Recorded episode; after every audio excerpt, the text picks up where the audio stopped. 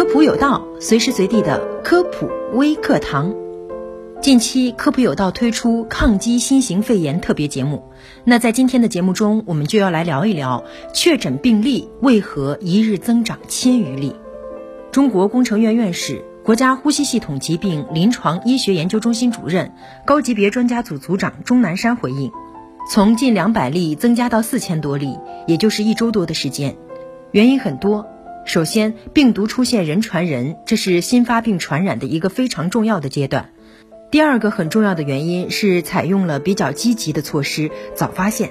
现在检测也比较及时，可能病例原来就存在，现在检测加快，一般三到四小时能够检测出来，可以及时诊断。那所谓超级传播者到底有没有出现呢？钟南山回应：超级传播者没有很严格的定义，不是说一个人传多少人就叫超级传播者，更重要的是这些被他传播的人迅速传播给下一代。但到现在为止，一个人传给比较多的人，这些人再进一步传给更多的人的现象并不多。我不认为现在有很确定的超级传播者存在，但以后怎样很难说。发烧后是否可以自己在家隔离？钟南山回应：首先，发烧的症状一定要去看，看发热门诊，不要有侥幸心理，不要在家等。等下去，如果真的是新型冠状病毒感染，可能有百分之二十会发展为重症。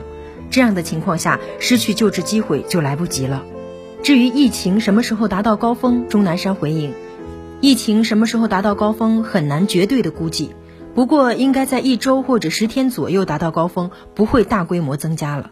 十到十四天是一个很好的隔离观察期，潜伏期过去了，发病的及时治疗，没发病的也就没病，所以不会因春运返程出现大传染，但排查的措施不能停。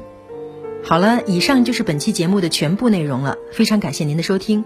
关于新型肺炎，如果您有很关心的问题，也可以在留言区告诉我们。下期我们不见不散。